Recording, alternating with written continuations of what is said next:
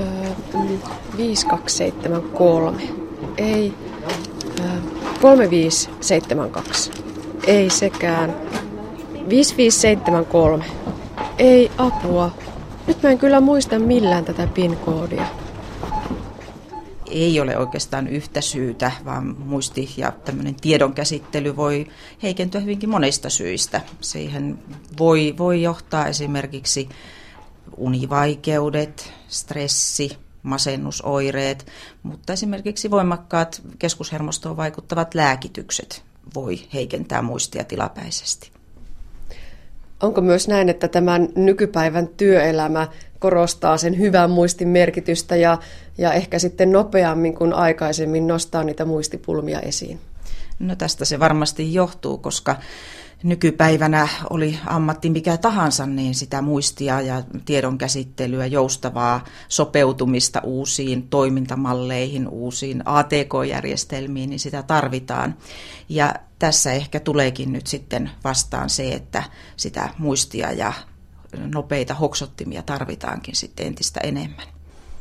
No osaako tähän piirtää sitä rajaviivaa, että milloin oikeasti pitää huolestua ja, ja milloin voi ihan huoletta seurata ja, ja vaikka lähteä kiinnittämään huomiota siihen riittävään yöuneen, lepoon ja palautumiseen?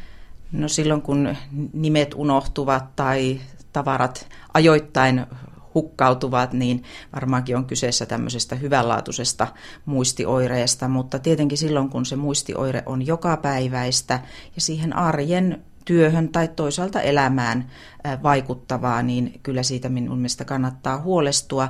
Mutta ennen kuin lähdetään miettimään eteneviä muistisairauksia, niin tulisi nimenomaan poissulkea tällaiset toiminnalliset tai, tai arkeen liittyvät asiat ja, ja miettiä oma elämänrytmi unen ja kuormitusten ja muiden suhteen näitä reseptejä kysellään paljon ja, ja kysellään, että pitäisikö nyt sitten tehdä ristisanoja tai, tai lukea kirjoja ja opiskella uutta kieltä, jolla sitten muistia voisi koulia ja parantaa.